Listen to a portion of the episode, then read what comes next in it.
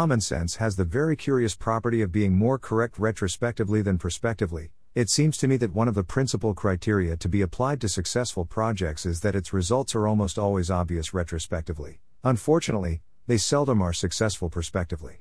Common sense provides a kind of ultimate validation after the work. After the project has completed its work, it seldom anticipates what the work is going to discover.